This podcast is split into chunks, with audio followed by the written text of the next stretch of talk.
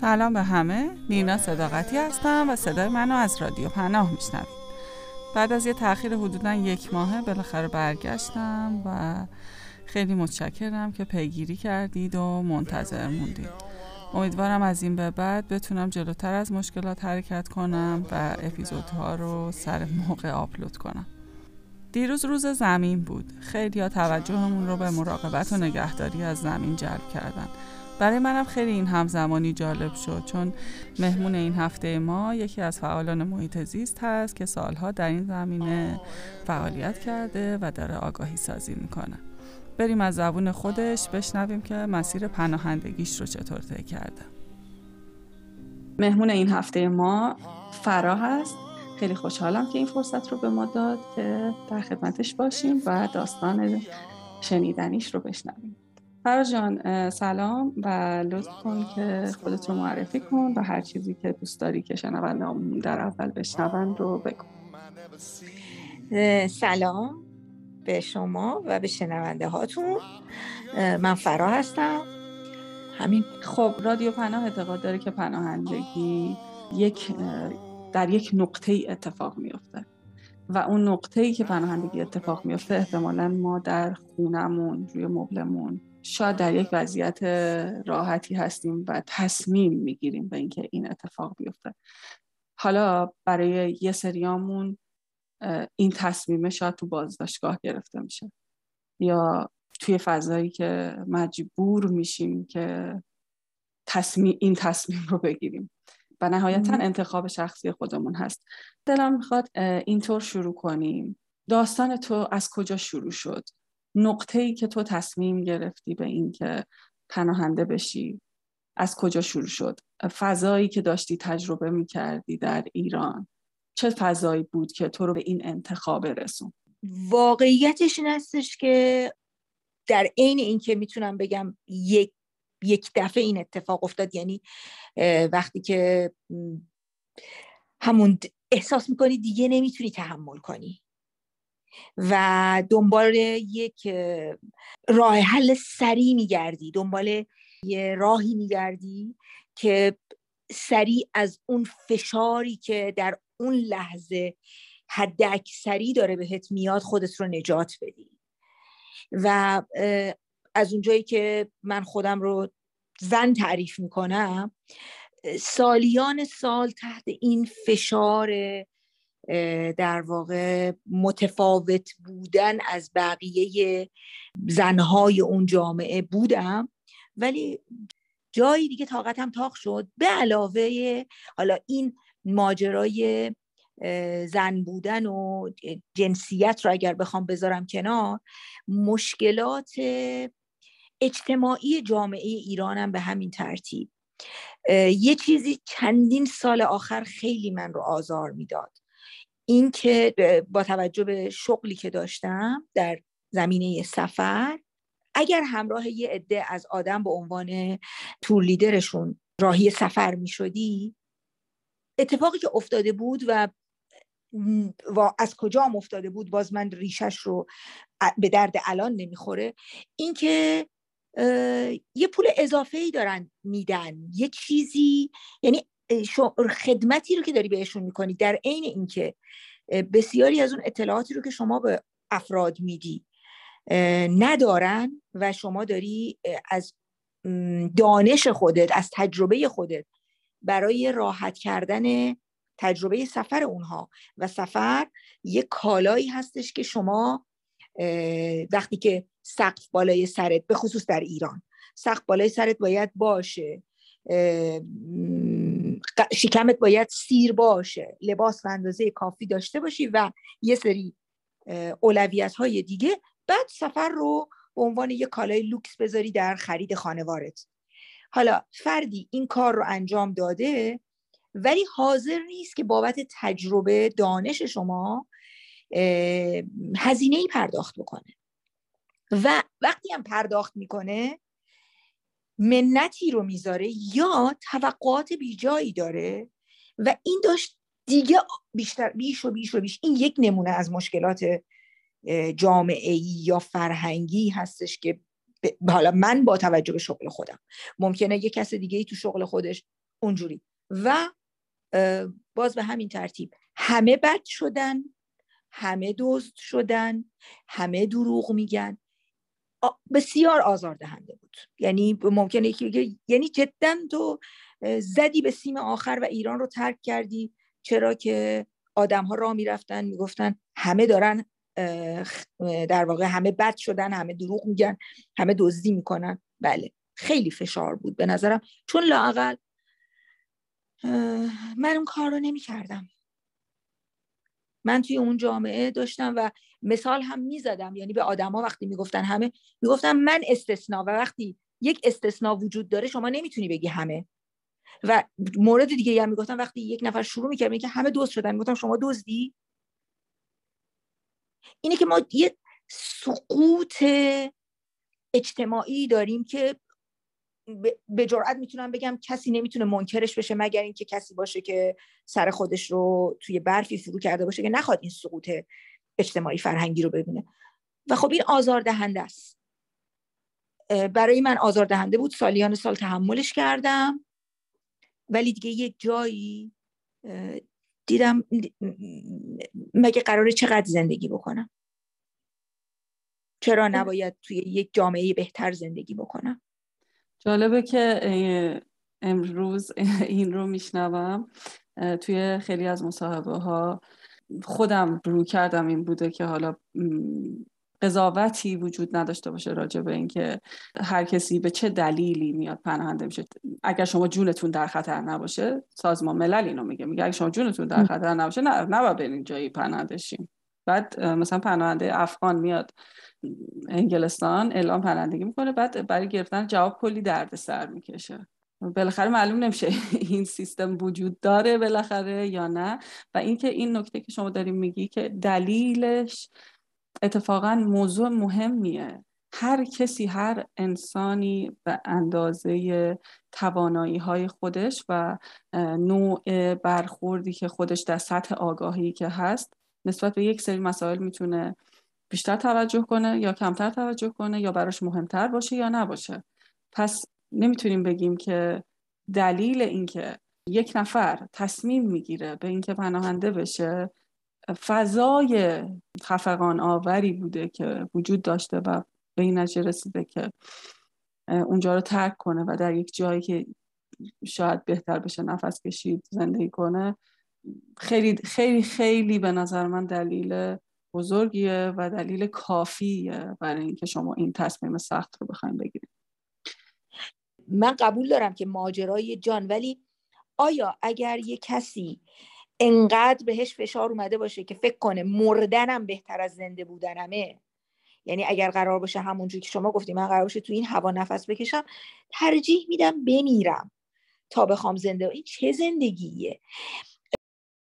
الان بیشتر و بیشترم دارن فشار میارن. چون دیگه من این این جریان پناهندگی رو چون طی کردم کاملا متوجه همه چی کم و محدوده. یعنی دیگه منابعی وجود نداره که بخوان خالصانه و مخلصانه در اختیار آدما قرار بدن. و هر سر اینه از چیز خود چرا یک جایی از روی این کره زمین که اتفاقا منابع خوبی هم داره برای زندگی؟ یعنی میشه توش زندگی کرد.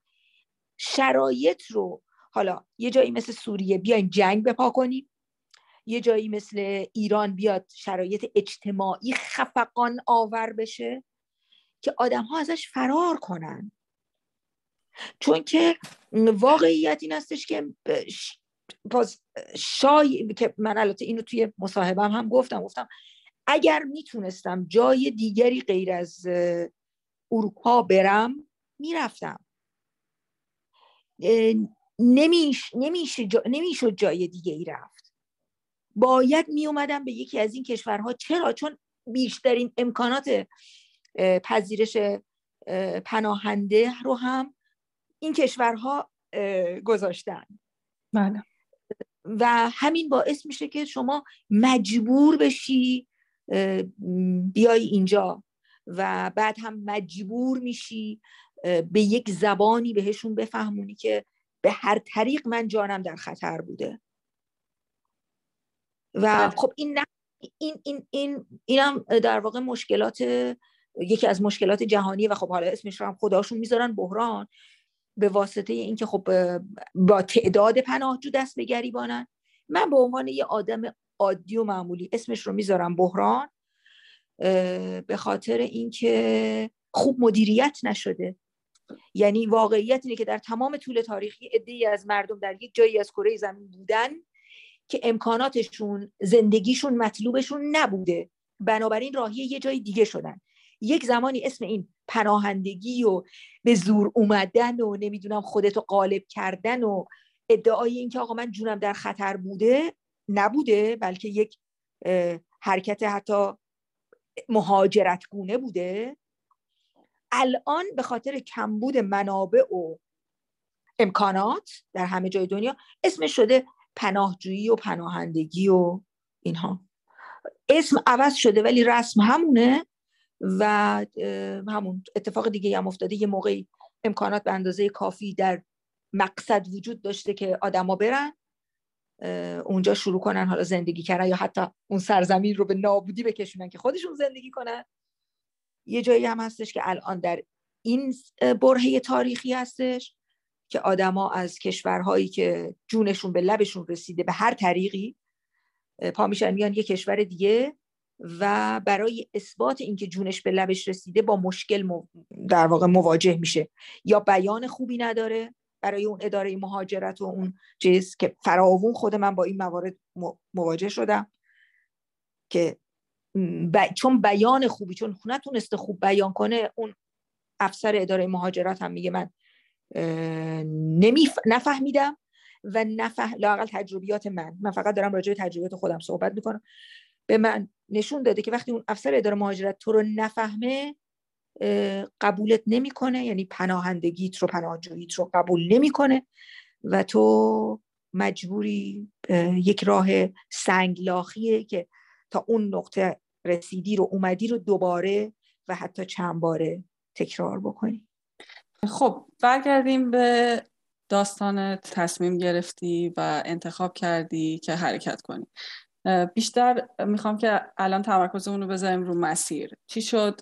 چطور چطور اقدام کردی؟ چطور شروع کردی؟ چی کار کردی برای اینکه بیای بیرون؟ و چقدر سخت بود؟ چقدر راحت بود؟ چقدر چطوری اومدی این مسیر رو؟ ببین وقتی میگم من زدم به سیم آخر و اومدم یعنی اینکه کوله پشتیمو انداختم رو کولم و از ایران زدم بیرون. و نه واقعا برای هیچ کدوم یعنی نه دنبال ویزایی رفتم نه اصلا فرض رو بر این گرفتم که آقا من نمی‌خوام دیگه مال اینجا باشم. اصلا نمی‌خوام. حتی از از برگه های هویتی هم که به اسم بین المللی به دست من می‌دید نمی‌خوام استفاده بکنم. حلال مشکلات انسانی چیه؟ اون چیزی که فقط مرگ رو نمی‌تونه حل بکنه پوله.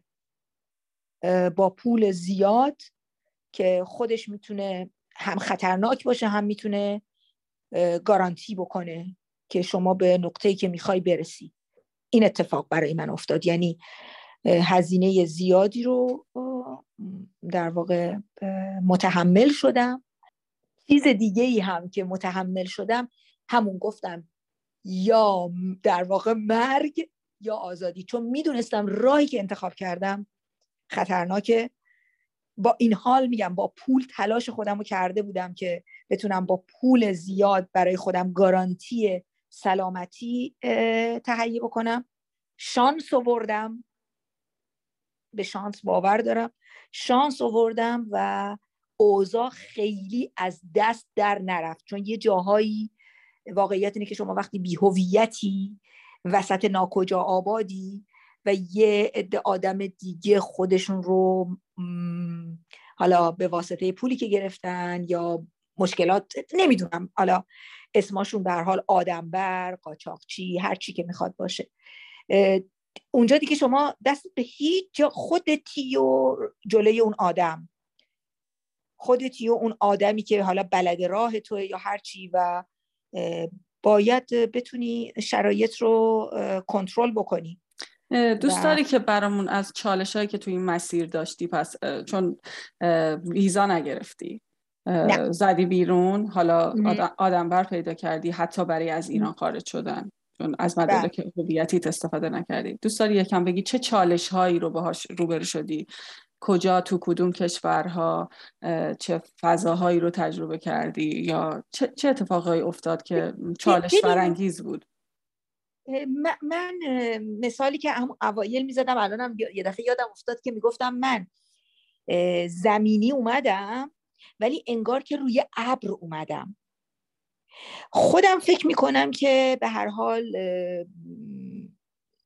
چون شما وقتی که اون باید با واسطه های اون آدم برها رو پیدا بکنی. من ظاهرا واسطم خیلی واسطه کله گنده ای بود. یعنی آدمی بودش که حالا قاچاق برای ازش حساب می بردن یا کار درست بود یا قدیمی این سبک و سیاه بود و اینا. ولی و همونم باعث می‌شد آدم احساس که خب من پول خوب دارم میدم آدم حسابیارم که بر اساس شواهد و قرائن پیدا کردم. پس دیگه هیچ اتفاقی برای من نباید بیفته. ولی واقعیت این هستش که وقتی همون وسط ناکجا آبادی و دارن بهت میگن که تو چه راحت واسه خودت کوله پشتی دستت کوله پشتی چرا همراته میگم خب من اینجوری با این فرم و سیاق از ایران زدم بیرون که انگار دارم میرم سفر که و تا اینجا هم حالا وسط ناکجا آبادی که هستم و باید مثلا یک مرزی رو رد بکنی رسیدم. شما چرا گیر دادین الان به کوله پشتی من؟ نه این اضافه است. مگه رو کول شماست؟ نه اینو باید بندازی بره. و بعد تو نگاه می‌کنی می‌بینی حتی همون حد اقل هایی هم که داشتی رو باز باید حد اقل تر کنی. و میگم حالا یه،, یه آدمی که ممکنه جی پی اس رو دادن دستش. ولی کار کردن درست هم با جی پی اس بلد نیست. یعنی یه دفعه نگاه می‌کنی می‌بینی کدوم گارانتی؟ باز خودتی و دانش خودتی و اون گروه و دانش های حالا میگم آدم های دیگه هم ممکنه باشن که بود کسی بودش که توی گروهی که منم همراهشون بودم داشت به اون مثلا بلد راه کمک می‌کرد که ببین الان ما باید بر اساس این جی پی اس تو این نقطه باشیم. یعنی من خودم فکر می‌کردم آقا الان من دست یه عده آدم پرفشنالم. بزرگترین چالشم اون لحظه بود که متوجه شدم آقا هیچ هیچ هیچ هیچ هیچ تخصص هیچ متخصصی اینجا نیست. و بیشتر و بیشتر باز خودم رو رها کردم. و همون حالا یا شانس و یا اقبال.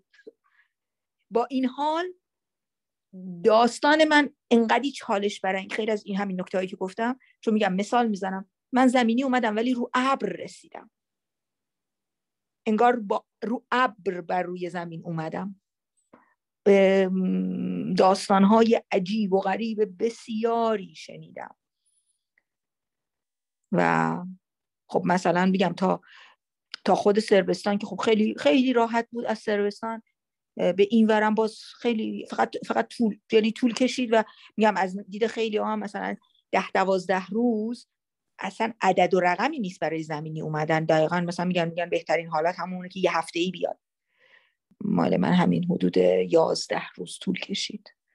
یازده روز طول کشید از ایران برسی به اینجایی که الان هستی آره, آره.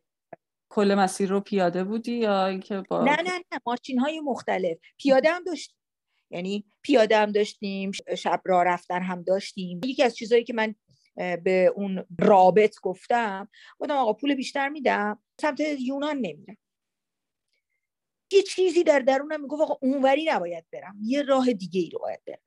و حالا الان که در این نقطه نشستم بعد از نزدیک چهل ماه شایدم بیشتر میگم انتخاب درستی رو انجام دادم. یعنی مهرهام رو درست میگم. چون خیلی شانس و اقبالی یعنی میگم دیگه برای من این بودش که آقا زدم به سیم آخر و می‌خوام شانسم رو به تمام امتحان کنم. و یا میشه یا نمیشه دیگه. ولی اون جاهایی رو که باید یه چیزایی رو دستم می‌گرفتم منفعل نشستم. اون جایی رو که همین متوجه شدم آقا این اینا برای من کاری انجام نخواهند داد. خودم هم که باید یه کاری انجام بدم. خودم هم که باید از مهارتام پول دادم که دادم. خیلی خب پول رفته. الان کی گیره؟ اون گیر نیست من گیرم. پس منم که باید یه کاری برای خودم انجام بدم. اگه قراره بدوم تا نفسم بم بیاد باید بدوم. اگه قراره که نمی‌دونم همون کوله پشتی رو با وسایل بندازم بره. چون میگن باید این کارو بکنی. ولش کن بذار بره دیگه. چی چی ولش کن. همون یه دونه کفش اضافه تو کوله پشتی داری بذار باش. همون همین یه دونه رو حالا پاره میشه با پارگی می‌رسی. میگم تصورات دیگه چون تو اون لحظه نمی‌دونی که وقتی داری لباس اضافه رو کفش اضافه رو می‌ذاری نمی‌دونی چه اتفاقی ممکنه بیفته. منم خیلی تا قبلش داستانی نخونده بودم که آقا برای آدما توی راه های زمینی چه اتفاقی میفته تو این زمینه خیلی کورکورانه و تجربه شخصی. گفتم انتخاب کردی تجربه شخصی برو ببینم چی میشه. گفتی یازده روز طول کشیده تا به یه نقطه برسی که امنه. بالاخره اون چیزی که به خاطرش از ایران خارج شدی رسیدن به یک امنیتی بوده که حالا یک امنیت نسبی. بعد از یازده روز رسیدی. چه احساسی داشتی موقعی که رسیدی؟ چه فضایی رو تجربه کردی؟ ترس.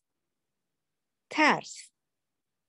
به خاطر اینکه شما بر اساس اون چیزی که بهت میگن باید بری یه پلیسی رو پیدا بکنی یا ایستگاه پلیسی رو پیدا بکنی و بهشون بگی که آقا سلام علیکم من رسیدم. باز هیچ چیزی نداشتم که چه رفتاری ممکنه چون هر دوتاش رو تو مسیر از همون آدمای دور و اطراف شنیده بودم که پلیس می‌گیره نمی‌دونم می‌کنه زندان پلیس می‌گیره پول نمی‌دونم پول همراه نباشه. یکی هم نه بابا انقدر قشنگ. تو ماشین شیک میشوننت میبرنت مرکز. برای من خیلی خوب روایت ها متفاوته. بذار خودم تجربه کنم. یعنی نه فرض رو بر این گرفتم که قرار پلیس من رو دستگیر بکنه بکنه زندان. نه فرض رو بر این گرفتم که الان قرار من حلوا حلوا بکنه. گفتم میرم ببینم چی میشه.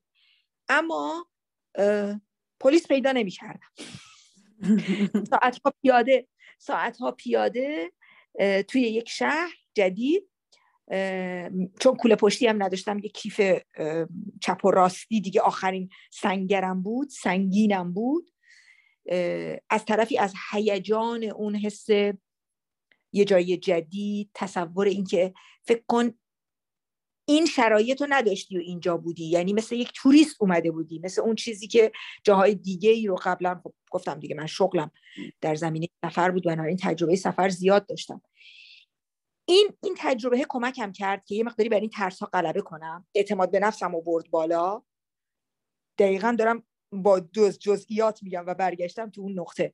همون یک صدای درونی که یا یک اون چیزی که تو رو به ترس وامی داره الان قرار چه اتفاقی بیفته؟ نکنه اینجوری بشه نکنه اونجوری بشه چی قرار بشه؟ ولی یه چیزی میگه ببین تو الان توریستی اینجا. حالشو ببر. ببین چقدر این ساختمون قشنگه. ببین اینجا نوشته نمی‌دونم موزه فلان. وای چه تابلوهای اعلانات قشنگی داره این شهر. اوه چقدر دوچرخه. فکر می‌کنی که ترس منشأش حالا اون اتفاقی که افتاده که تو ترس رو بیشتر از همه دیدی به خاطر ناشناختگی فضای موجود بوده. ناشناختگی و اینکه من وقتی راجع به یه موضوعی روایت های مختلف میشنوم که نمی‌تونم به یه اجماع برسونمشون همشون رو می‌ذارم کنار و میگم حالا برو نگاه کن ببین اصل ماجرا چیه. این در واقع اون ترسه و حالا یه, یه کوچولو چاشنی هیجان هم که بهش اضافه کردم.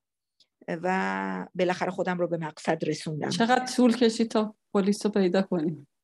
یه چند ساعتی طول کشید اما نکته جالبش و شاید مثلا باعث خنده بود. اولین پلیسی که پیدا کردم برگشت گفت خب این خیابون مستقیم برو جلو بعد بپیچ به چپ باز برو بعد از روی پلی رد میشی بعد ایستگاه پلیس رو می‌بینی.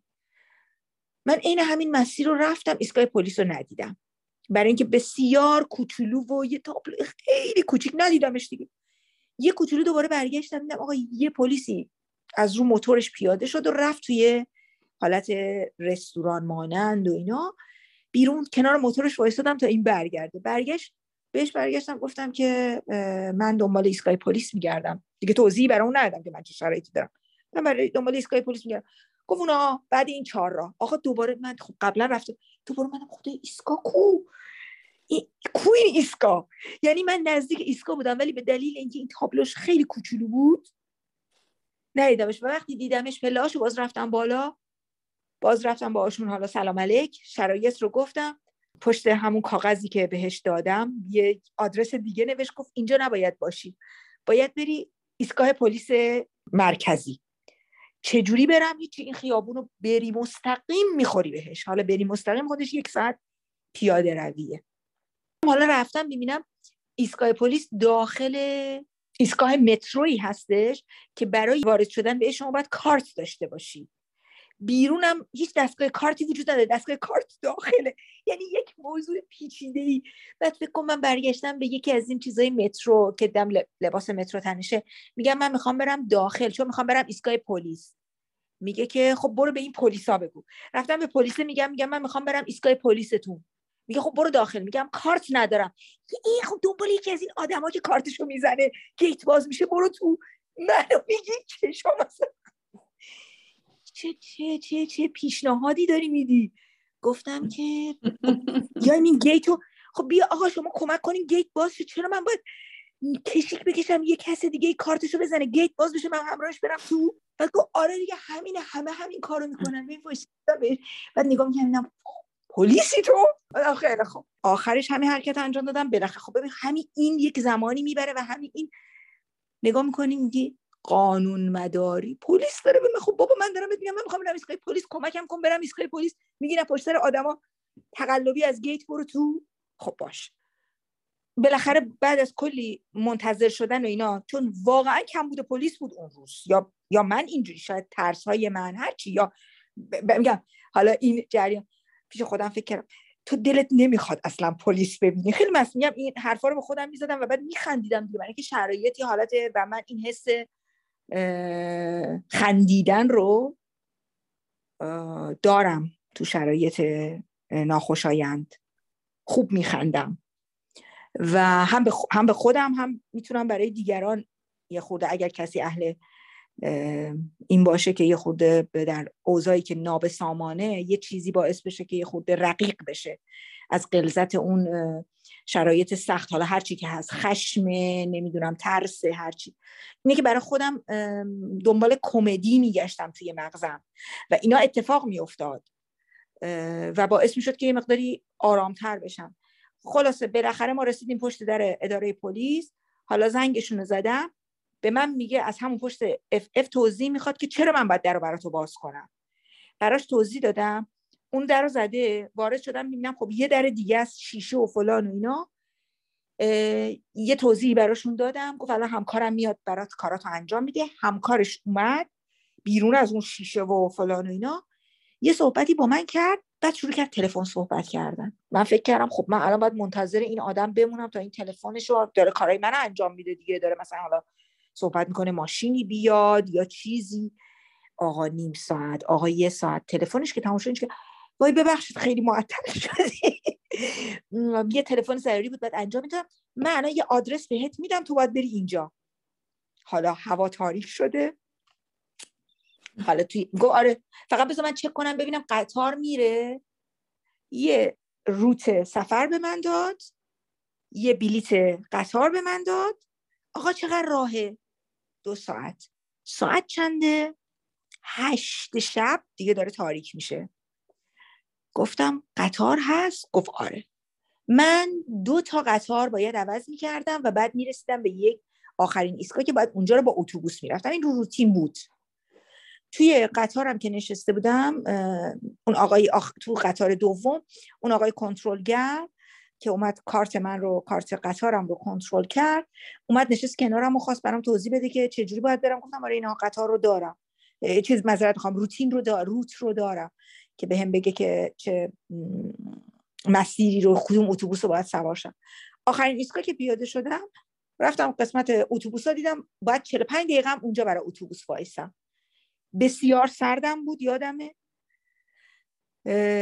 کلی راه رفتم تا گرم شدم تا اون 45 دقیقه تموم شد. بالاخره اتوبوس اومد تو این فاصله یه خانواده ایرانی دیگه هم رسیدن. یعنی یک زن و شوهر با دو تا بچه با کلی وسایل و اینا. با قطار بعدی اومده بودن ولی خب مجبور بودن به خاطر اون اتوبوسی که میگم برای من 45 دقیقه برای اونا شاید یک رو بعد منتظرش می‌شدم. و چون فارسی صحبت می‌کردن شروع کردیم با هم دیگه صحبت کردن و دیگه سوار اتوبوس شدن و اومدن رسیدن به ورودی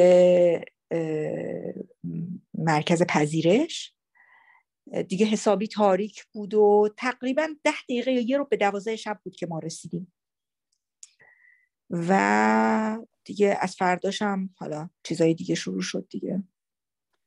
نمی‌دونم حالا همه اینا رو باید بگم. اگه که دوست داری اون چیزی که برامون مهمه اینه که خب تو این مسیر رو اومدی. اینجور که خودت هم تعریف کردی یازده روز توی راه بودی سائلی که کشیدی و حالا اتفاقاتی که از سر گذروندی چالش هایی رو داشته اما اونقدرها برای تو سخت نبوده. حالا نسبت تجربه که خودت داشتی و انتخابی که کرده بودی. بعد از این چه اتفاقی افتاد؟ رسیدم اون مرکز و خب ثبت نام اولیه بعد برگشتم گفتن چون دیر اومدین اتاقی براتون وجود نداره جمعیت بسیار زیادی هم بود که من اصلا شوکه شدم.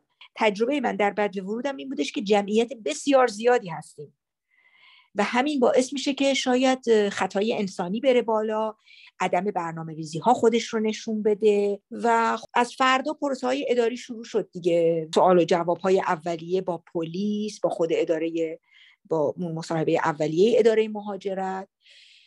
بعد دو روز فرستادن یک مرکز دیگه. اونجا من با یک بحران دیگه مواجه شدم. برای اینکه نگاه کردم ما رو وارد یه جایی کردن که حالا کمپ اسم کمپ وسط یه جنگل. خیلی ظاهرا قشنگ و ساختمون های دو طبقه اتاق, اتاق, اتاق مانن اما حجم بسیار زیادی از غذایی که هر روز یعنی یک وعده هر روز غذا می‌دادن که شامل مثلا حالا وعده صبحانه شما و وعده شام شما.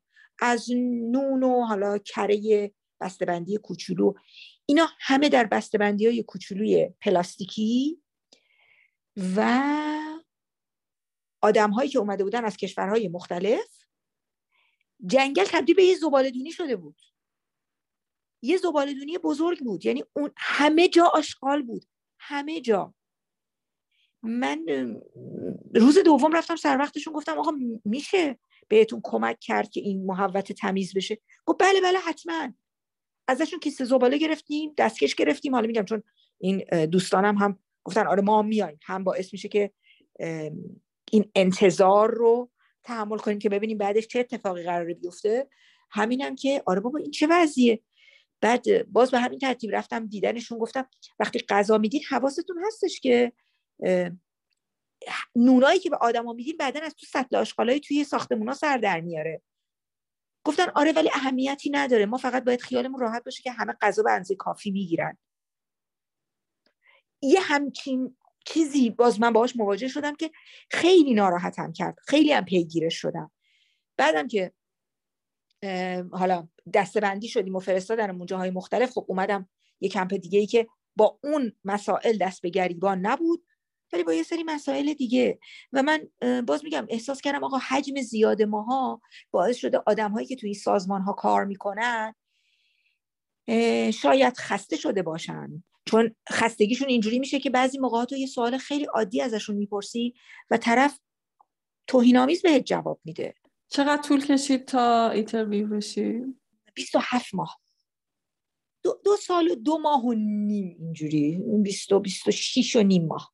26 ماه طول می‌کشه تا interview بشی. چه چیزی تو رو کمک کرد؟ آیا همین خود مسیر و زمانی که در حال عبور بود و جای جدیدی که تو در حال تجربهش بودی به تو یاد می‌داد که چی کار کنی یا دقیقا داری, داری نکته ها رو میگی.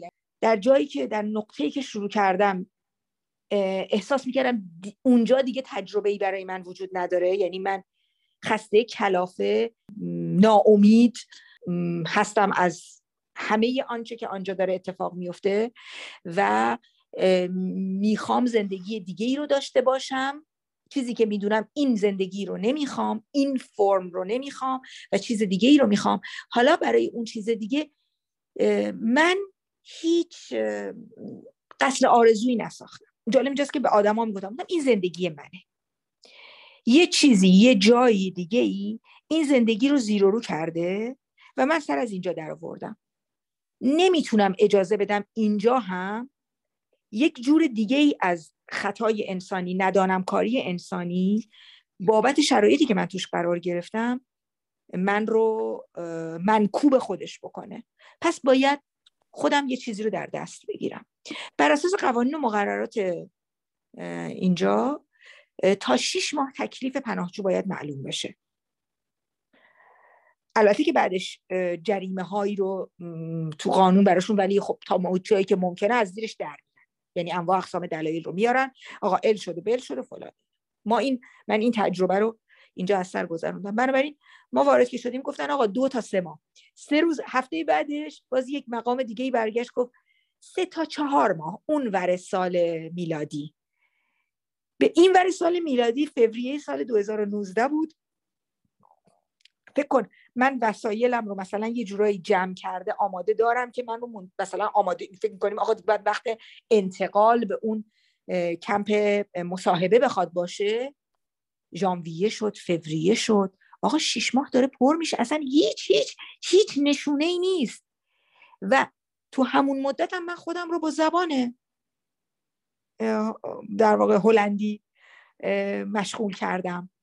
چون انگلیسی که بلد بودم.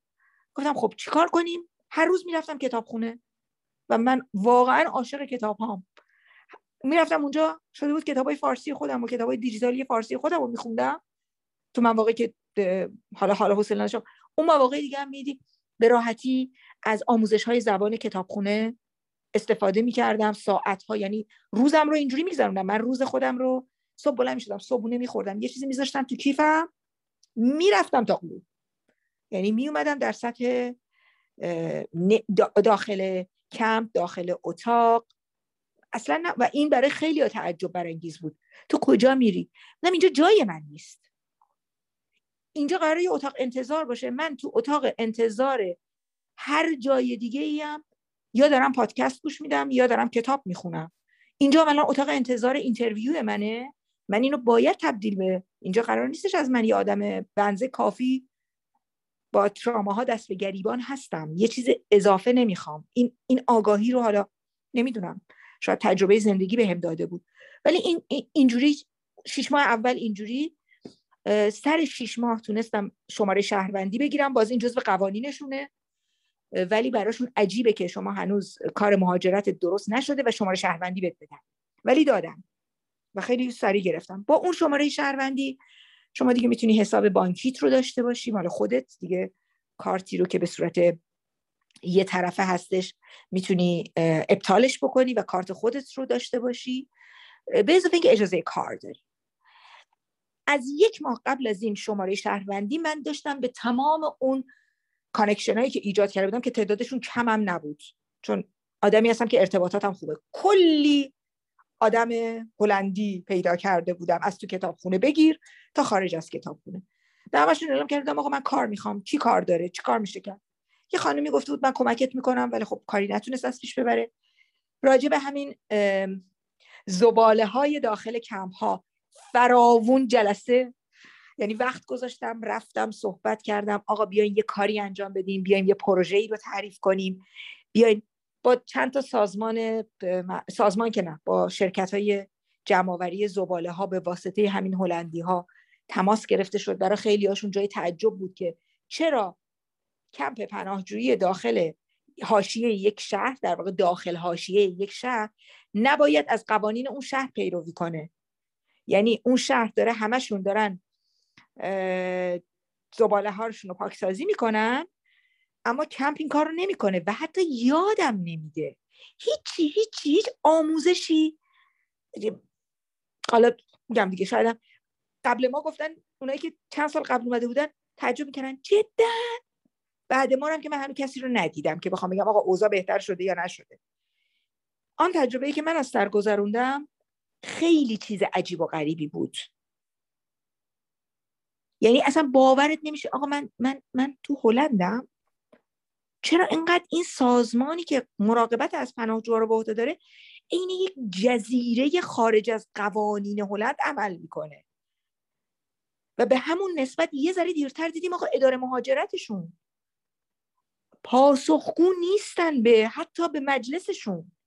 یعنی انواع و اقسام بهانه ها رو میارن و خب حالا اونهایی هم که مخالف این موج پناهجویی هستن رو این امواج موج سواری می‌کنن که آره ببینید اصلا اومدن اینا باعث شده ما ال باشیم بل باشیم.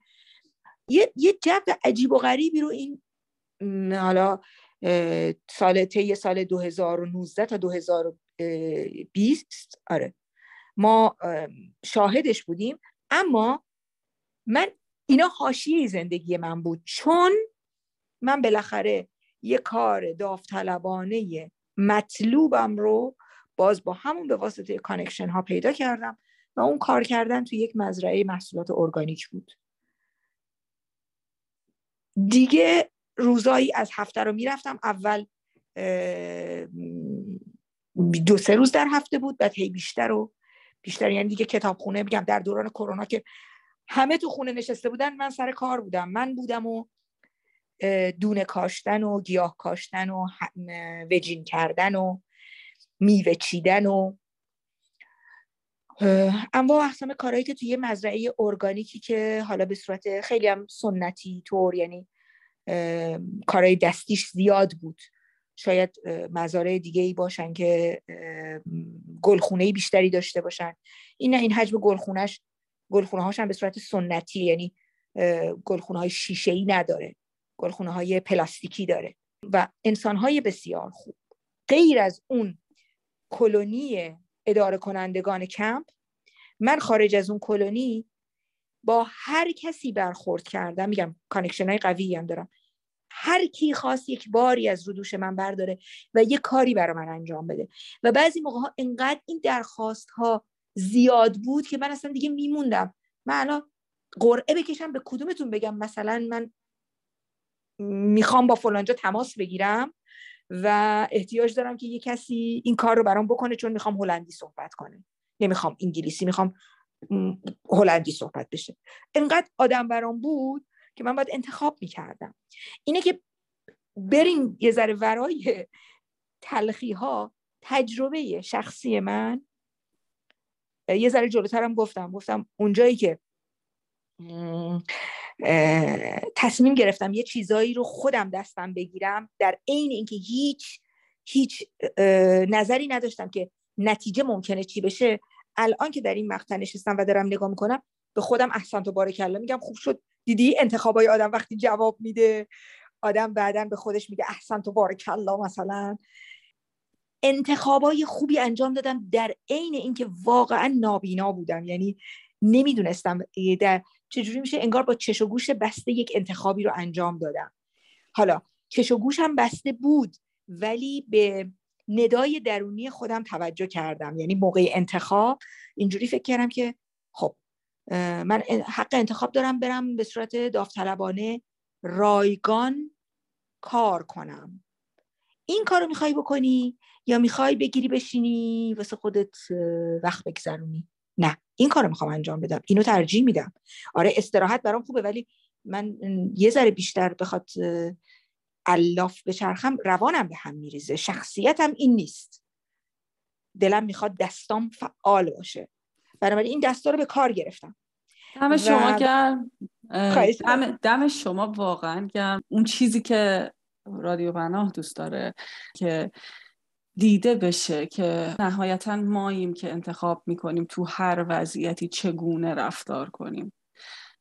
و اینکه یعنی اصلا نمی‌خوام اینجوری به نظر بیاد این حرفم که کسایی که قدرتش رو و توانش رو پیدا نمی‌کنن بعد از گذروندن یک مسیر عجیب و غریب و یک انتخاب عجیب و غریب و شاید اون انرژی و توان رو نداشته باشن. اما قطعا این پادکست داره میگه که می‌تونیم امید داشته باشیم به اینکه خودمون پاشیم و یه تغییراتی رو ایجاد کنیم. ببین این جمله رو یادم اومد بگم چون من اینو همه جا تکرار می‌کنم. من در ایران هم حاضر نبودم نقش قربانی رو در هیچ شرایطی بازی بکنم. حتی وقتی گفتم خفقان آور شد باز من گفتم لنتی من قربانی تو نمیشم. من باید یه چیزی رو بالاخره دستم بگیرم دیگه. نهایتا یه انتخابی رو انجام میدم به مرگ منجر میشه. انقدر ریسکش بالاست. کما اینکه بعد گفتم ببین من اومدم انگارم رو ابر اومدم. تمام امکاناتم رو هم ریختم تو این راه. اون پولی که باید خرج می‌کردم رو گفتم باشه آقا جان اینقدر می‌خوای؟ گارانتی میدی؟ من سری ساله می‌رسم. اوضاع اوکیه باشه من حاضرم این پول رو بدم. به اون سیم آخره زدم. یعنی گفتم راه برگشتی وجود نداره. ولی به هر حال من قربانی. اینجا گفتم خیلی خوب. من قربانی شرایط نمیشم. شما نمی‌تونید منو تو کمپ بنا منو نمی‌تونید تو کمپ بناجویی اسیر بکنید من اگه مریضم بشم مثلا پیش شما نمیام که بخوایم به هم توهین بکنید بگید داری دروغ میگی. خوشحالم. به خاطر اینکه من دردامو توی مزرعه واقعا دوا کردم. من بیخوابیامو تو مزرعه دوا کردم. وقتی شبا کابوس می‌دیدم و صبح خوابالو خوابالو خودم رو میکشوندم. شده ساعت یازده صبح. تو سرما. میکشوندم می‌رفتم مزرعه. به محض اینکه لباس کارم رو تنم می‌کردم و شروع می‌کردم اولین میوه ها رو چیدن. علف ها رو کندن دونه ها رو کاشتن. نمی‌دونم. هر کدوم از اینکه چون واقعا مزرعه یه تنوعی هم داره دیگه. شما واقعا دو روز پشت یه کار نداری تموم می‌شد. و بعد شب قبل بعد خوابیدم. امروز سخت کار کردم. چهار ساعت پنج ساعت شیش ساعت. حالا رسیدم خونه.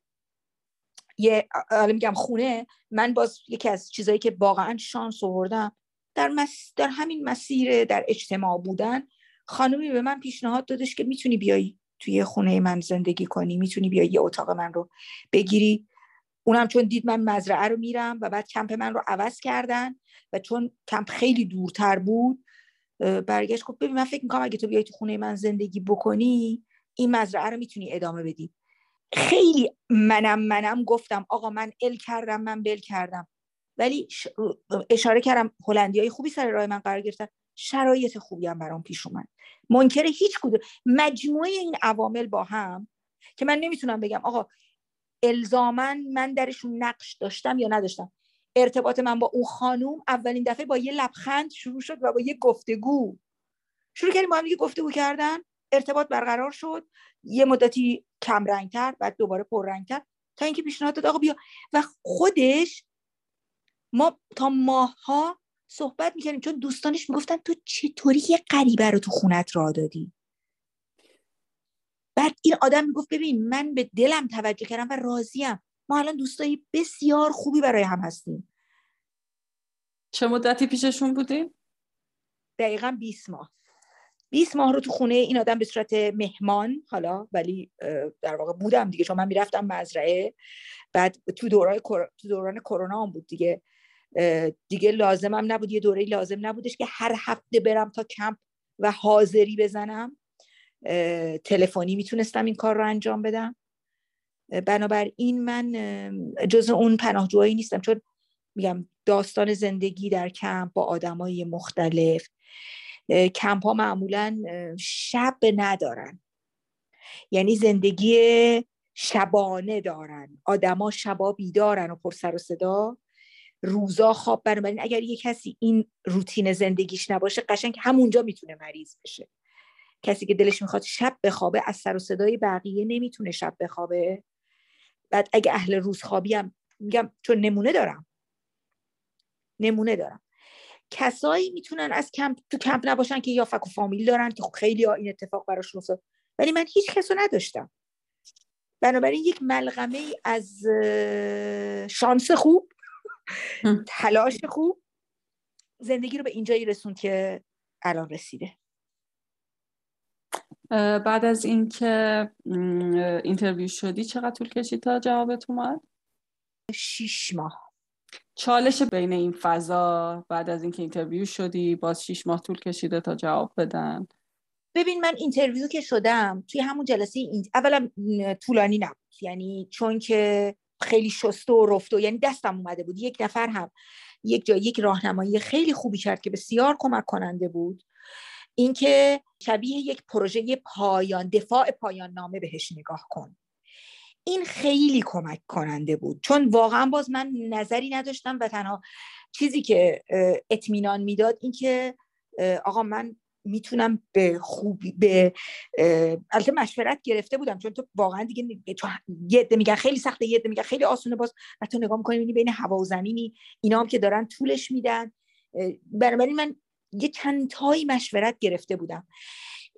اما کمک کننده خیلی نبود. یعنی می‌دیدم آقا این با داستان من جور در نمیاد. یه عده زیادی شلوغش می‌کنن. یکی دیگه مثلا میگه نه. بعد نگاه می‌کنی می‌بینی آقا یه کسی که مطمئن میره اینترویو میاد منفی گرفته.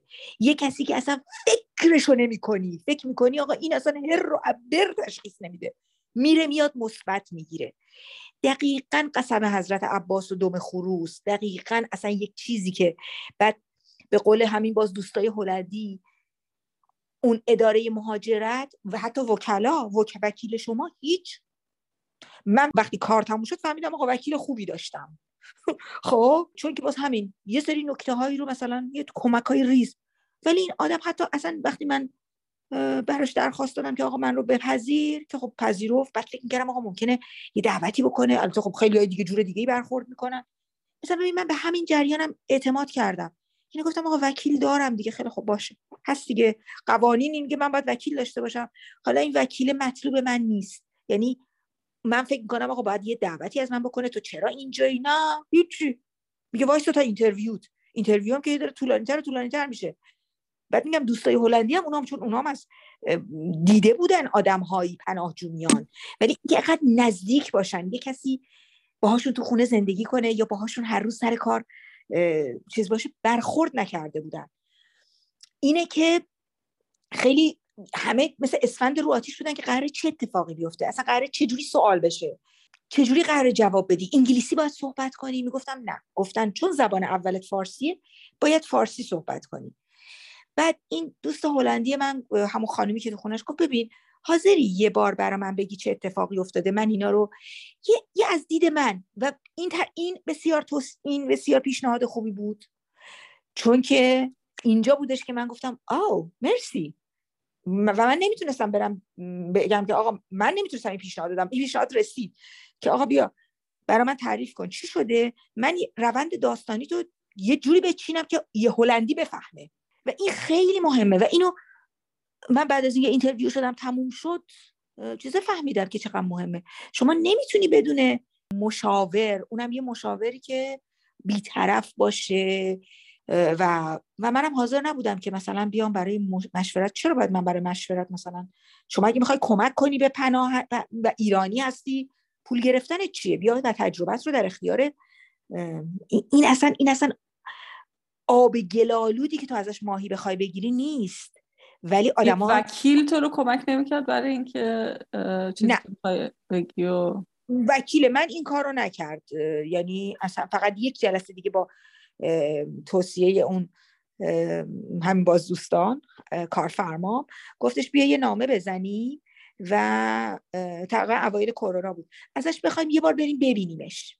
من قطعا قبلش ندیده بودمش همه کارام به صورت آنلاین بود. رفتیم دیدیمش اونجا مثلا به من یه توصیه های مدرکی کرد. چون من فرضم بر این بودش که آقا من دومم گذاشتم رو کولم و فرار کردم و مدرکی قرار نیست. تنها مدرکم یه چیزایی هستش که با پست برام رسیده مدارکم حالا مدارک ایرانیمه و حالا تحصیلاتی که گذروندم و اینها. اونا رو بهش تحویل دادم که مثلا ببین خودش رفت ترجمه کرد بعدا شنیدم که وکیلا این کارو نمی‌کنن هزینهش رو می‌گیرن. این اصلا هیچ چیزی از من اضافه نگرفت. این مدارک رو هم ترجمه کرد به موقع هم آماده کرده بود. به اضافه اینکه توصیه کردش که از مراحل زندگیت عکس تهیه کن. ظاهرا کمک کننده بوده و من اینو نمی‌دونستم.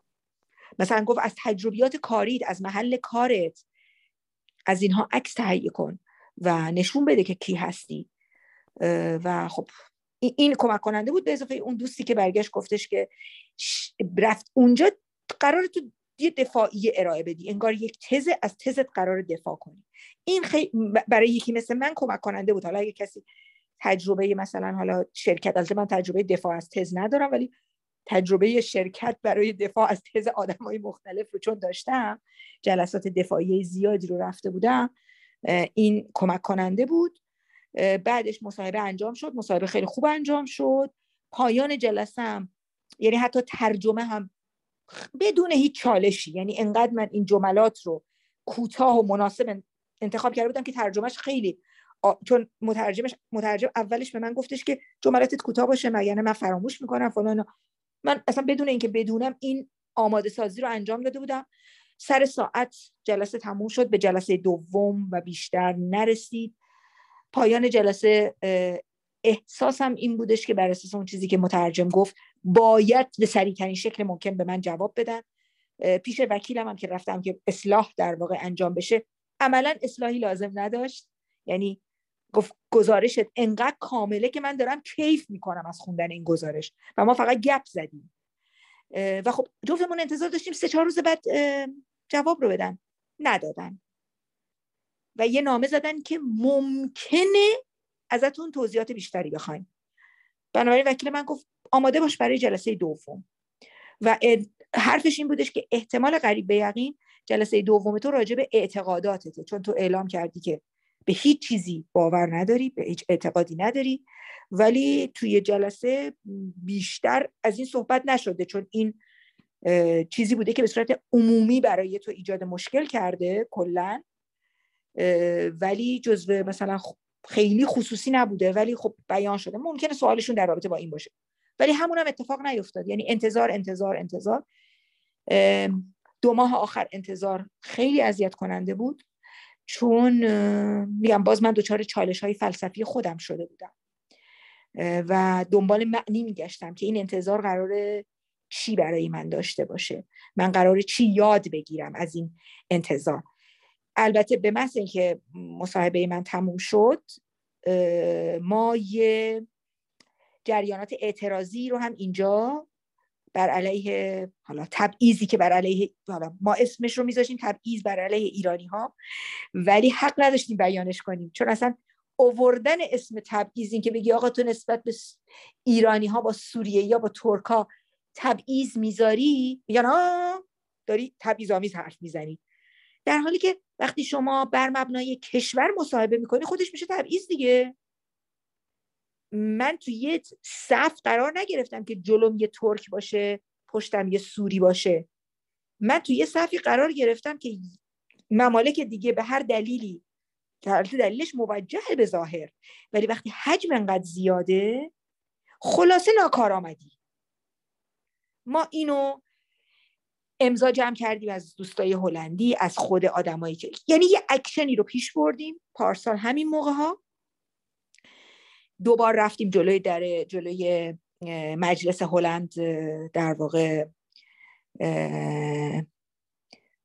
دمونستریشن انجام دادیم و میگم حالا دلایلمون رو هم به زبون انگلیسی به زبون هلندی باز میگم اینجا من به واسطه دوستانی که داشتم کمک گرفتم و همه هم همراه بودن در زمینه اینکه مثلا ترجمه کنن که خواسته های ما چی هست. این این مثلا برای خود من به عنوان کسی که آدمی هستم که به راحتی شرایط نمی‌تونه یعنی ساکت میشینم میشینم ولی بالاخره یه جایی میگم مثل اینکه من باید یه کاری انجام بدم ها یعنی آدمی هم نیستم که اولش خیلی مثلا همون از اول take action کنم. نه. یه صبری رو همیشه برای کارم میگم آقا صبوری کن. بذار ببینیم وقتش. ولی نگاه کنم خب وقتش نرسید. مثل اینکه یه پیغامایی داره میاد که من باید یه کارایی بکنم. دار پیغام داره میاد که من باید یه, یه حرکتی انجام بدم. این همچین شخصیتی دارم من. تو, تو مسائلی که همش دست خودم نیست.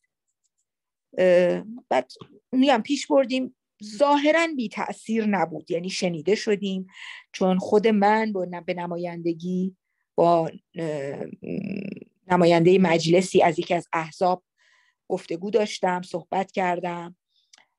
میگم سعی کردم خیلی خیلی دوستانه پیش ببرم. یعنی مثلا همین بهشون میگم خیلی خب دارین میگید منتظر بمونید.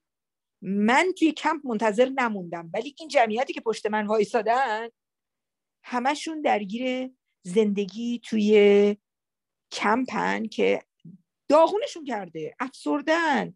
خیلی هاشون خانواده هاشون هنوز تو ایرانن. طرف بچهش رو ندیده. اون یکی یعنی ببین اتفاق فاجعه واری که دارم همش میشنوم خانواده هایی که دو تیکه اومدن یعنی یه تیکه اومده یه تیکه مونده عمدتا کارشون به جدایی رسیده. یعنی اینو, به اینو امیدوارم آمار صد درصدی ندم و امیدوارم دیده های من باشه چون خیلی دردناکه. نه منم زیاد شنیدم. اینجا هم زیاد اتفاق میفته که زوج هایی که جدا میان بعد از اینکه میان حالا میپیوندن و هم مشکل پیدا می‌کنن و نهایتا جدا میشن. نه خیلی میگم من من تجربه من این که تو همین دوره طولانی شدن و چون یک طرف اونجا انتظار داره بله بله بله دقیقا. اینجاست. یه دفعه به خودش میاد میگه اصلا آقا من اصلا از اول این آدم رو نمی‌خواستم. آقا اصلا این آدم آدم من نیست. یعنی کاملا یه همچین چیزی و من سه تا فقط سه نمونه خودم به عینه و اولی رو که شنیدم گفتم اوکی دومی سومی رو که شنیدم گفتم خب دیگه این سه تا ظاهرا شاید یه نتیجه نصف نیمه بشه ازش گرفت. که این جدایی جغرافیایی و بعد جدایی محیط به خصوص در زمینه خانوم ها خانوم هایی که میان. و خب اینو قبلا هم آدم تو ایران شنیده و چقدر این دردناکه. موقعی که من تو ایران اینو میشیدم گفتم خب احتمالا حق دارن. ولی من اینجا با مواردی چیز شدم که آقا طرف ماهای اول سال اول داشته از بیتابی خودش رو یعنی افسردگی اولیش از دوری از همسر بوده. به سال سوم که رسیده میگید که نمی‌خوام ریختش رو ببینم. خب این خیلی عجیبه. به شخصی دلم می‌خواد ریشهش رو پیدا کنم ولی امکانات و توانش رو داشته باشه.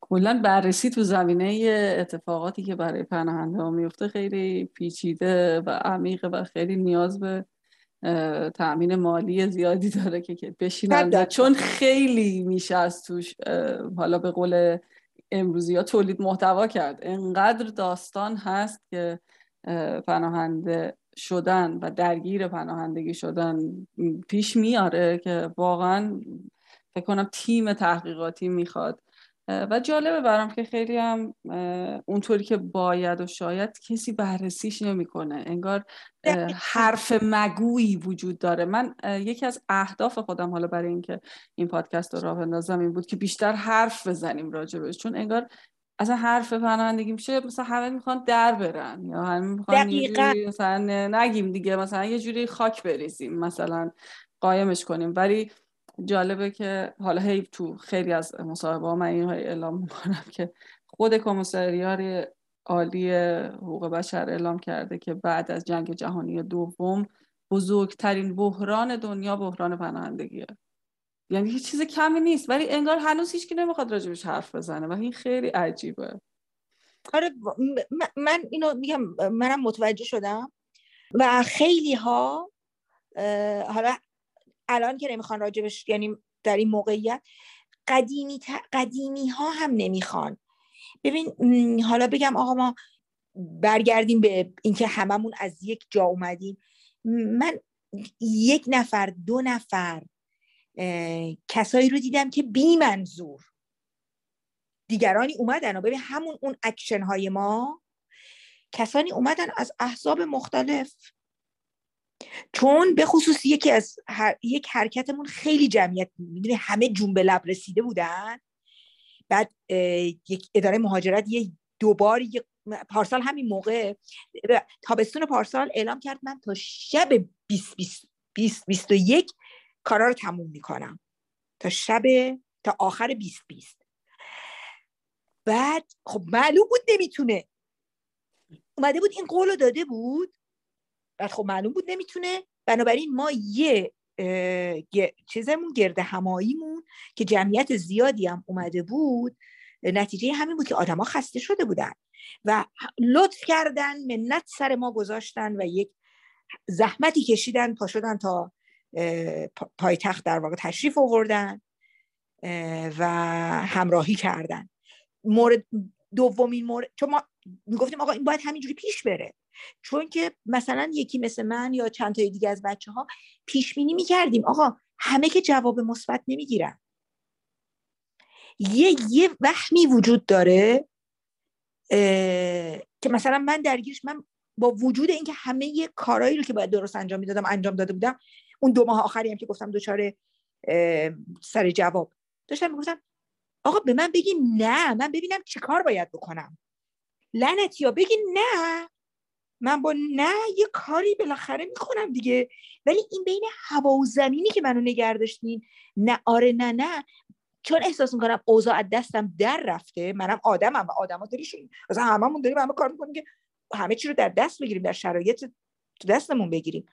کنترلمون باشه. منم همون همون انسانم حالا ممکنه قدرت تمایلم به کنترلگری شرایط یه جاهایی بیشتر باشه. نگاه کردم نه هیچی دست من نیست. بگید نه من بدونم اکشن بعدی رو چیکار کنم؟ قدم بعدی رو کروبری چه پلنی بچینم؟ اینه که داشتم می... یعنی ریخته بودم پایین واقعا ریخته بودم. و این نتیجه بی جوابی بود این رو چند ماه قبلش هم می‌دیدم که ممکنه سرم بیاد. چون انتظارا این بودش که آقا دو روزه جواب دو... میدن دیگه دو سه روز دیگه جواب میدن دو سه روز دیگه جواب ندادن. یه ماه گذشته بود این حرکت ها رو بردیم جلو و من داشتم فکر می‌کردم آقا ممکنه ها ممکنه بگن نه. تو فکر می‌کنی؟ آره. ولی خب یه سکس افتاده بالا ممکنه شیر بیاد خط بیاد یا هر چی. پس این فکر رو بکن. ولی به آدما برخورد می‌کنی؟ مطمئن از اینکه جواب مثبت جالب اینجاست. بسیاری از اینایی که مطمئن بودن جواب مثبت می‌گیرن منفی ها محکم خورد تو صورتاشون یعنی یک جوری می‌گفتن کیس خطرمون مطمئنه. گفتی خب مطمئنه طرف دیگه. من که نمی‌تونم ما هم که همون یه ماجرایی وجود داره که آقا قشنگ و واضح و چیز نگو. چرا؟ چون همون قانون میگه جونت واقعا باید در خطر باشه. ولی در نظر نمی‌گیره این جون در خطر بوده؟ یعنی برای خودش یه تعریفی از جون در خطر کرده؟ یه تعریفی کرده. اون مقصرش من نوعی نیستم. منم برای خودم تعریف دارم از جون در خطر. حالا اینکه سازمان های بین المللی برای خودشون یه تعریفی از جون در خطر کردن و می‌خوان من رو با اون مقیاس یا ما رو با اون مقیاس به نظرم این خطای انسانی هستش که اونا باید یه کاری براشن کسایی که دستن در کارن. شاید هم یک روزی بنده و شمایی که الان داریم راجبش صحبت می‌کنیم یه موقعی واقع گرایانه تر با موضوع برخورد بکنیم. البته که این یه سوالی این که این فضا دوست دارم بدونم اینو خوب خیلی واضح راجبش شفاف صحبت کردی که این جون در خطر این که بالاخره باید این کیس یه شکلی جلو بره که اونو نشون بده. این تعارضی که به وجود میاد اینکه تو در ذهن خودت جونت تو خطر بوده. یعنی خسته شده بودی داشتی خفه می شدی ولی این رو جامعه جهانی نمی‌فهمه. یعنی درکی ازش نداره. فکر می‌کنه که فقط موشک اگه سرت ریخته بشه جون تو در خطره یا مثلا یه کاری کرده باشی تهدید به مرگ شده باشی جون در خطره و پس اون کیس کاملیه. و خب برای خیلی حاکمیان خب تلاش می‌کنن که اونو کامل کنن دیگه. حالا چون چون اونا قبول نمی‌کنن تو بگی من داشتم خفه می‌شدم. این تعارضی که توش به وجود میاد تو باهاش چجور برخورد کردی؟ که تو باید بری تو یه آدمی هستی حالا مصاحبتم آخراش این بود که خودتو تعریف کردی پویایی راه درست می‌کنی دهنده ای حرکت رو به جلو داری. اونجوری که برداشت شخصی منه دوست نداری دروغ بگی خودتی بازی خودت رو دوست داری بکنی پس و یه جایی خیلی کوچیکی توی این وسط یه تعارضی برات پیش اومده. چون که قدرت برتری وجود داره چون اونا نشستن و تصمیم می‌گیرن برای تو که آره. باشی یا نه تو تو با خودت هم هم کاسه اونا کنی انگار هم پیالشی باهاشون تو اون شکله ولی برای تو در درون یک تعارضی اتفاق میفته امیدوارم درست گفته باشم در مفهومش رو رسونده باشم. تو با این تعارضه چیکار کردی؟ آیا به سادگی عبور کردی؟ چطور چطور گذشت برات؟ ببین من تو زندگی در مواقع خیلی زیادی با تعارض مواجهم. ببین یه سری فلسفه فلسفه باور اعتقاد روش تو زندگیم دارم. دلم می‌خواد ایدئالم اونه. ولی در بیرون خیلی نمی‌تونم بهش نه یعنی در اجرا معذرت بخوام در اجرا خیلی نمی‌تونم به اون فلسفم نزدیک بشم. از جمله همین یعنی یک زمانی بود که من فکر می‌کردم که چرا من باید جغرافیام رو عوض بکنم؟ من اگر بتونم آرامش خودم رو تو همون تو همین جغرافیایی که هستم من سالها با این روش خودم رو در واقع دووم اووردم. چون مبارزه من با اون جامعه اول از همه بابت تعریفی از که از جنسیتم داشتم و خیلی, خیلی کم سن و سال بودم که دلم نمی‌خواست با وجود اینکه دختر هستم یا زن هستم به هم لقبه اینو بدن که مثل مرد می... یعنی از همون جالب اینجاست الان خیلی راجبش صحبت میشه که آقا به یک زن نگید شیر زن. من نوجوان بودم از این کلمه بدم میومد. برای اینکه میگم و خب اون موقع نه لاقل برای خودم که می‌تونستم این رو تعریف بکنم. بنابراین این تعریف رو برای خودم انجام دادم مبارزاتم رو توی اون جامعه. اون شکلی زندگی که تو همون جامعه اون شکلی و عین همین جمله رو هم به اداره مهاجرت گفتم. گفتم من سالیان سال توی اون جامعه به اون شکلی زندگی کردم که دلم می‌خواست و یه جاهایش واقعا خلاف اون, اون اجتماع بود ولی خلاف انسان بودن نبود. خلاف حقوق انسانی من به عنوان یک انسان در کل جامعه جهانی نبود. ولی توی اون جامعه خلاف خیلی چیزا بود. خانواده ای داشتم که حمایتگر بودن همین کمک کننده بود. ولی یه جای دیگه کم آوردم. یه جای دیگه گفتم نمی‌تونم. آقا اینو دیگه نمی‌تونم. تا اونجایی که تونستم حتی اون موقع هم من داشتم با یک روشی کار می‌کردم که از ایران بیرون زدن و عوض کردن جغرافیام یه جورایی داشت با یه سری از باورام که ببین اگر تو شاد باشی اگر تو راه های آرامش رو پیدا کرده باشی اگر تو خیلی چیزهای مادی دنیا برات مهم نباشه جایی که داری توش زندگی می‌کنی دیگه برات اهمیت نداره چون تو محیط خودت رو می‌سازی. خب؟ وقتی تصمیم گرفتم یعنی دیگه ببین دیگه اون فلسفه به هر دلیلی اونجا جواب نداد و من جغرافیامو عوض کردم. ولی هنوز باور دارم اون فلسفه فلسفه قشنگی این یه تعارضه. این اینو تو خیلی زمینه های دیگه زندگی من دارم. و فکر می‌کنم هر آدمی اگر خوب نگاه کنه داره. یه جاهایی یه چیزایی رو دلمون می‌خواد یه جور دیگه ای باشه و حتی باهاشم راحتی ما ولی نمی‌تونیم اجرایش کنیم. بنابراین یه کار دیگه ای انجام میدیم که پس با اون درونیاتمون با اون فلسفهمون با اون باورامون به تعارض می‌رسه. و تعارضی که تو بهش اشاره کردی تنها تعارض من نیست. بنابراین نمی‌دونم چجوری باش کنار میام. جواب سوال نمیدونمه ولی من برات مثال زدم که بهت بگم این تنها مورد نیست. من موردهای دیگه هم داشتم ولی دارم باش کنار میام. شاید به همین دلیله که مثلا میگم خب چرا باید چرا, چرا واقعا نمی‌تونستم با همون مبلغ پول برم یه کشور دیگه؟ ولی واقعا نمی‌تونستم. یعنی اگر قرار بود که آره من پول زیادی خرج کردم برای رسیدن به اینجا ولی شاید برای ستل شدن توی یه کشور دیگر ده برابر این رو باید هزینه می‌کردم. برای اینکه اونجا راحت مثلا چون اونجا اون این, این امکاناتی رو که اینجا میدن و و باعث میشه تو در واقع یه بیسی داشته باشی که بقیه زندگیت رو روش بسازی. توی کشورهای دیگه توی یه کشور دیگه تو باید بیست رو با خودت ببری.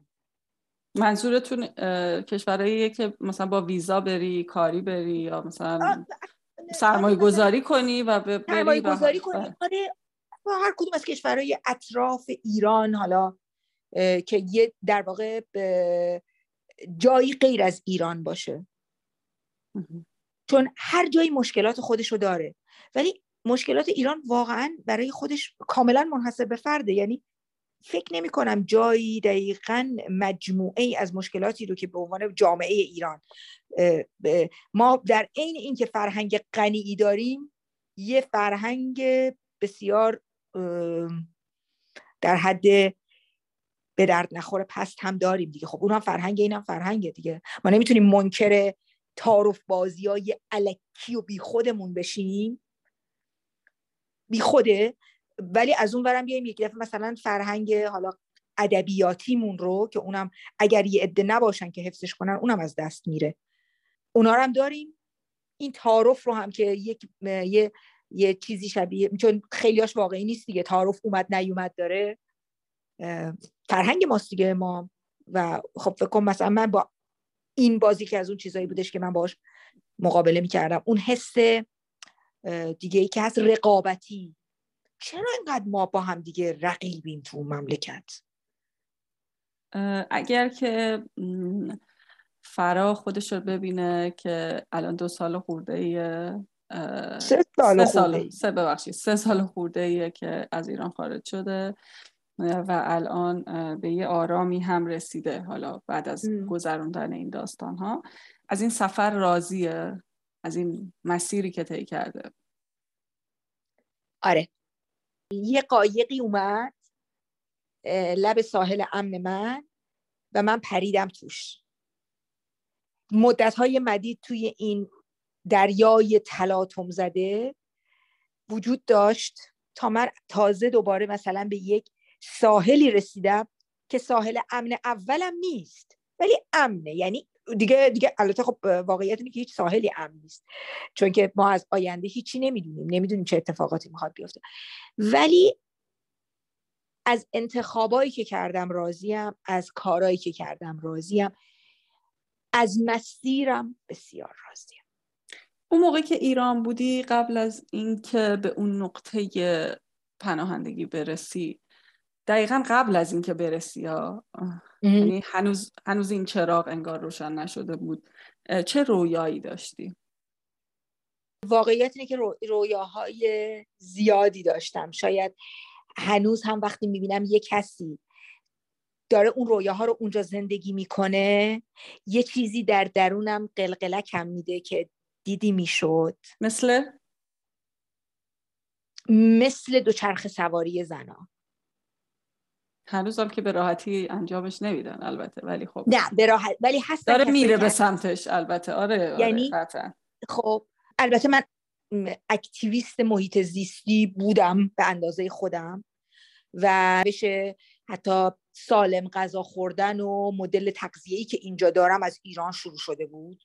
حتی اینجا هم خیلی تعجب جدا تو اینجوری غذا می‌خوری نصف روز خام خاری بقیهش پخت خاری می‌کنی. آره سال هاست. یه روش هایی رو اونجا سنگ بنا داشت همون اینجا ادامه پیدا کرده رویاهایی که داشتی احساس می‌کنی که می‌تونستی اونجا هم زندگیشون کنی اون رویاها رو؟ تا حدودی شروع کرده بودم و زندگی می‌کردم. میگم اون چیزایی که شخصی بود میگم سالم غذا خوردن تحرک داشتن یه رویای من می‌دونی دنبال یه رویای بزرگ بزرگترم. یعنی یه چیزی که شاید اونجا هم بهش رسیده باشی ها ولی این سبک زندگی نه؟ یعنی چون سبک زندگی رو بالاخره ما می‌تونیم انتخاب کنیم اونجا یا اینجا. سبک زندگی رو می‌تونیم بسازیم. رویای شخصی یک رویای شخصی که بزرگ باشه و معنیشو اون حسشو اینجا هم با خودت همراهه. یعنی اون حسی که از اون رویای شخصیه داری اونو بیشتر دلم می‌خواست که به اون برسیم. اون موقع که شروع کردم در اولین سفر یعنی پامو از ایران بیرون گذاشتم و جاهای دیگر رو دیدم احساس کردم که خیلی دلم می‌خواد که سفر بکنم. و فکر می‌کردم که این رفتن و هی جاهای مختلف رو دیدن با وجودی که تو داری تو ایران زندگی می‌کنی ولی خب میری میری کشورهای دیگر رو می‌بینی. حالا میگم شغل سفر رو هم به همون دلیل انتخاب کردم که شاید موقعیت هایی رو برام ایجاد بکنه. این چیزی بودش که فکر می‌کردم که با وجود اینکه اگر بتو... یعنی اینطوری می‌تونم اون فضای آزاردهنده ایران اون چیزی که اذیتم می‌کنه رو با این سفرها به جاهای مختلف دنیا نرمترش کنم. یه جورایی اون فضا رو قابل قابل پذیرش ترش بکنم برای خودم. این شاید در دسترس ترش کنی شاید حتی چون میگم دیگه اگه من قرار ایران زندگی بکنم حالا با همین سبک زندگی قرارم نیست چیزی به فشار بیاره. فشارها همه یعنی فشارها حد اکثری نشده بود هنوز رویا بله. چیه؟ آقا برم جای مختلف رو بگردم برگردم. برم بگردم برگردم. الان حالا رویا چیه؟ الان رویام یه خورده واقعیت این هستش که خیلی بیشتر به, به, به, به سالمتر شدن کل کره زمین دارم فکر می‌کنم. به تغییر سبک زندگی همه آدم. چون من فکر کنم ما موجوداتی که اسم خودمونم گذاشتیم هوشمند نامگذاری که کردیم خودمون رو گذاشتیم هوشمند. با این هوشمون به این نقطه‌ای که الان هستیم رسیدیم. و این نقطه‌ای که الان هستیم خب به خاطر نیازهایی بوده. یه وقتی نیاز به انرژی داشتیم. اکتشاف زیاد کردیم اختراع زیاد کردیم. به این نقطه رسیدیم. ولی این نقطه خیلی در تعارض با طبیعته ما هممون به سمتی پیش اومدیم که خیلی زباله تولید می‌کنیم. طبیعت زباله تولید نمی‌کنه. الان همه کف همه جنگلا پر برگه. ولی تا چند ماه دیگه اثری ازشون باقی نمیمونه. هیچ درختی فکر نمی‌کنه که آقا من امسال مثلا کمتر برگ تولید کنم چون اینا قرار کف رو زمین که میریزن همینجوری بمونن. نه. هر چقدر برگ تولید بکنه میفته و تو طبیعت از بین میره. ولی ما نتونستیم این کار رو بکنیم. رویای ممکنه در, در, در دوره زندگی من اتفاق نیفته. ولی واقعا آرزون و رویام اینه که ما به عنوان انسان هوشمند جوری از هوشمون استفاده کنیم که با توجه به آگاهی که الان داریم. شاید این آگاهی رو پنجاه سال پیش نداشتیم. که آقا باید همراستای طبیعت حرکت کنیم. اگر ما تولیداتی انجام بدیم که به طبیعت برنگرده اینا همینجور رو همدیگه بار میشه. بعد خودمون رو نابود می‌کنه. یعنی ما زیرشون مدفون میشیم. درست الان بزرگترین رویام اینه که زباله کمتری تولید کنیم. همه جا همه جا. دیگه مسئله ایران نیست. درست. جالبه. برای من عجیب ترین تصویر تصویر زباله بود وقتی که اروپا رو دیدم. یعنی فکر می‌کردم که اه چی شد؟ من فکر می‌کردم اینجا این خبرها نیست. و متاسفانه اصلا تا مدت ها هنگ بودم از اینکه چرا اینقدر اینجا زباله هست؟ چرا اینجا میری چرا اینا اینجوری می‌کنن؟ چرا مثلا من لیورپول بودم و یه شیش ماهی لیورپول بودم و لیورپول خیلی معروفه به کلاب هایی که داره.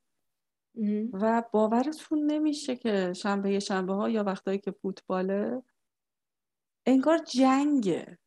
یعنی یک اتفاقی در شهر میفته. من خیلی دلم می‌خواد برگردم و یه عکاسی کنم اونجا یا اصلا یه مستندی بسازم. که چرا اینطوری میشه؟ همه مشروب می‌خورن و شیشه ها رو زمین میاندازن میشکن و روش راه میرن. بعد. یعنی و دارن راه میرن و دارن میرقصن و دارن بازی می‌کنن. و بعد تو بعد که تموم میشه خب این کارگرا تا صبح کارگرایی که برای کلاب آره، هستن تا آره. صبح اینا رو جمع می‌کنن. صبح مسئله ازش نیست. ولی حجمه که زباله تولید شده اصلا انقدر غریبه که الان که گفتی من یادش افتادم انقدر انقدر تصویر بزرگی من... بله بله بله یادت باشه. گفتم گفتم من وارد روز سومی بود که تو هلند بودم و وارد یه جایی شدم. یه جنگل بسیار زیبا که کفش پر از زباله بود. پر از و, و خب من ایراد رو اول رفتم به خود گفتم آقا چرا چرا غذای آماده میدین تو پلاستیک؟ همه چی پلاستیک پلاستیک پلاستیک کوچولو کوچولو. از کره بگیر از پنیر بگیر از غذایی که باید بره تو ماکروویو و خب رفتم گفتم من غذا تو ماکروویو نمی‌ذارم. من ماکروویو ماکروویو اصلا اصلا اصلا وسیله خوبی نیست و نمی‌خوام ازش استفاده کنم. و خب تغییر واقعیت اینه که بعدا اعتراضاتی اونجا رو تغییر داد. و یکی از دلایلش هم این هستش که پروسه چون طولانی شد چون فرض بر این بودش که آقا آدما انقدر کوتاه میان میمونن. که حالا اگه یه ماه هم غذای بسته بندی بهشون بدیم. ولی خب میگم فاجعه فاجعه بود که اونجا داشت اتفاق توی مسابقه قبلی داشتم یکی یه آقایی بود میگفتش که فکر می‌کنم البته میگفتش که برای شیش ماه فکر کن کالباس و نون توست بخوری. هی هی هی هی این چه چه کار دارین می‌کنین؟ حقوق بشر چی میگه اصلا؟ چون اصلا به, به فکر گوارش ملت نیستین اصلا. اونا اگه تو جنگل بمونن زنده یعنی فضیت بهتری دارن تا اینکه صبح و شب کالباس بخورن با چیپس مثلا. خب این چیه؟ این چه تغذیه که داری؟ برای کسی که منطقه امن خودش رو رها کرده ترک کرده همه چیز رو پشت سر گذاشته اومده و به یک جایی پناهنده شده. یعنی خیلی مشخصه. این اسم رو هم روش گذاشتیم که آره. شده. و این پناهیه که شما دادین به اون آدمه که احتمالا بعد از شیش ماه باید مشکل گوارشی پیدا کنه و دکترم نتونه بره حتی. یعنی خیلی چرخه غریبیه و امیدوارم که بتونیم با گفتن اینا تغییر ایجاد کنیم توش. منم همین یعنی بگو. منم همین واقعا انتظ... این چیز رو دارم. حالا میگم گفتن چون گفتن گفتن کم کم ممکنه میگم باز تجربه زندگی منه. یه چیزی رو که تکرار می‌کنی یا من اینجوریم بعد بلند میشی به خودت میگی آقا یه کاری هم بکنم دیگه. حالا حرفه رو زدم دیگه. دو سه بار گفتم حالا بذار یه کاری هم انجام بدم. یعنی انگار آدم راحتتر ممکنه بلند یه کاری بکنه. بعد از اینکه یه مسئله ای رو چند بار بیان می‌کنه. بله, بله. اگر دچار خمودگی نشده باشه. یعنی اگر دچار لقلقه دهن نشده باشه.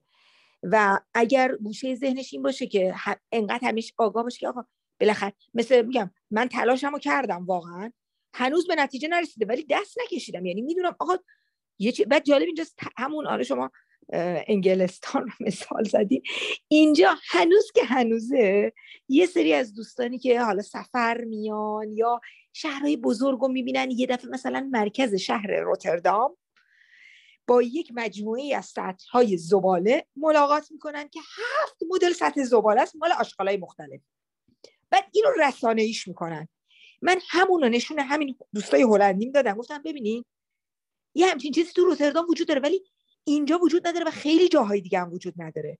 ولی یکی میاد از اون فیلم می‌گیره بعد میگه ببینید اینجا چجوری زباله ها رو. بعد خیلی خوب. اصلا مسئله نیست. زباله رو تفکیک کردیم هفت نو. زباله رو تفکیک کردیم هفتاد نو. کجا رفت؟ همش رو کردیم توی کشتی فرستادین اندونزی. صداش در اومده میگه بیاید چون اندونزی مستعمره اینجا بوده. بله. بیاین بیاین بیاین جمع کنید کانتینراتون رو بردارین برین. ببین اینا چیزایی هست که من خب من چون رشته ای که خوندم زیست شناسیه و بعدم افتادم تو یعنی شد جزو زندگیم که آقا حواسم باشه چقدر هم با با طبیعتی که بخشی ازش هستم. ممکنه خیلی ها و این از این تصور از اونجایی میاد که آقا ما در حالا میگم اون اعتقاداتی که وجود داره یهو یه دفعه یه کسی یه قادری یک خالقی تصمیم گرفته ما رو بالای بالای همه بقیه موجودات بسازه و ما این که هر کاری دلمون بخواد با این طبیعت می‌تونیم بکنیم. و کردیم به اینجا رسیدیم. الان آگاهیمون به این رسیده که نه آقای غلط بوده. اگر از همین هوشی که به همینجا رسوندتمون این, امکا... این, این, این همه امکانات دیجیتال این همه device های مختلف انواع و اقسام یعنی انقدر زیادن که دیگه اصلا از مصرفمون خارج شدن. دیگه همه نمی‌تونن همه device ها رو داشته باشن. چطور ما هوشمون و اندیشمون فکرمون به اینجا ما رو رسونده باید به یه, به یه جایی بهتر و امن‌تری هم برسیم. چجوریشو واقعا نمی‌دونم ولی میگم چون شاید من به اندازه میگم یه زمانی گفتم آقا به خودت و به خودم به نظرم خوب کار کردم. من هم خودم آگاهم هم دائم دارم به دور اطرافی هم آگاهی میدم. دائم دارم صحبت می‌کنم. یعنی وقتی میگم میگن اه برخی ارزونه. میگم ارزون باشه. شما باید به اندازه خودت مصرف کنی. نباید همه یه لامپ های یه خونه چیز باشه. ارزونم باشه. این داره یه جایی یه چیزی سوخته میشه. می‌دونی اصلا طرف اصلا نمی‌دونه الکتریسیته چطوری تولید میشه. خب نمی... وقتی نمی‌دونه.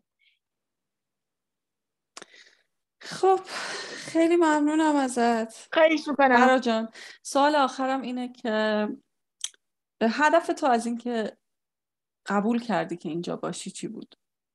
گفتی داستان آدم ها من هم یه داستان داشتم. و دارم. داستانی هستش که مال منه از طرفی ظاهرا داستان تا این لحظه داستان خوشایندی هم. یعنی با تمام بالا پایینش پستی بلندیاش اوضاش خوبه. یعنی خیلی چالش داشته. از چالش بیرون اومدن داشته. من خودم میگم گفتم از انتخابام راضیم. با این حال یادمه همیشه به تمام اون دوستایی که از ایران زنگ می‌زدن و سراغ می‌گرفتن می‌گفتم ببینی من این راه اومدم. اصلا برای عزیزترین کسم هم توصیهش نمی کنم ولی ولی اگر کسی تص... تصمیمش رو گرفته که بیاد همونجور که وقتی من تصمیم گرفتم تصمیم گرفتم و انجامش دادم. به, به, دیگران نگفتم چه خبره. یه تعداد محبایی که من میگم ایرانم ارتباطات قوی داشتم زنجیره از آدما. همه نمی‌دونستن که من دارم چه می‌کنم. خودم داست شنیدن داستان زندگی آدم ها رو خیلی دوست دارم. هر کاری که کرده باشن مهم نیست چه کاری. هر کاری. حتی اونهایی که تجربه هایی دارن که تلخ و ناخوشاینده. انتخاب هایی کردن که به جاهایی رسیده که به ظاهر تعریف خوشایندی ازش نیست. حتی اونم شنیدنیه. ممنونم ازت. داستان داستان خیلی شنیدنی بود. خیلی لذت بردم از قدرت و حضورت برای زمین و برای همه ما. خیلی ممنون ازت. این فرصت رو به هم دادی که بشنویمت. این اپیزود 12 آذر 1400 یا 3 دسامبر 2021 ضبط شده بود. موزیک متن این اپیزود برای آقای سیوت هویم هست که امیدوارم اسمشون رو درست تلفظ کنم. اطلاعات این ترک رو براتون می‌ذارم تا اگه دوست داشتین سرچ کنید و پیداش کنید و گوش بدید. اسم این ترک هست Prisoner of the Road. توی اپیزود بعدی با یک آقا مصاحبه می‌کنم که به سختی از ایران خارج شده و خودش رو به اروپا رسونده. با من همراه باشید تا اپیزود بعدی.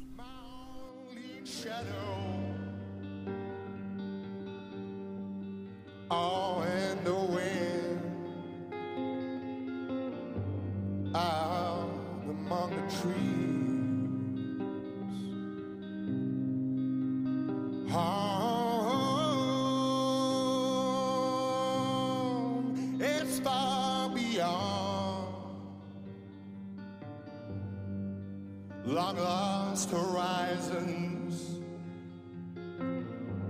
Home I never see. For I'll be a prisoner of the road, and I hold no key that will ever set me free.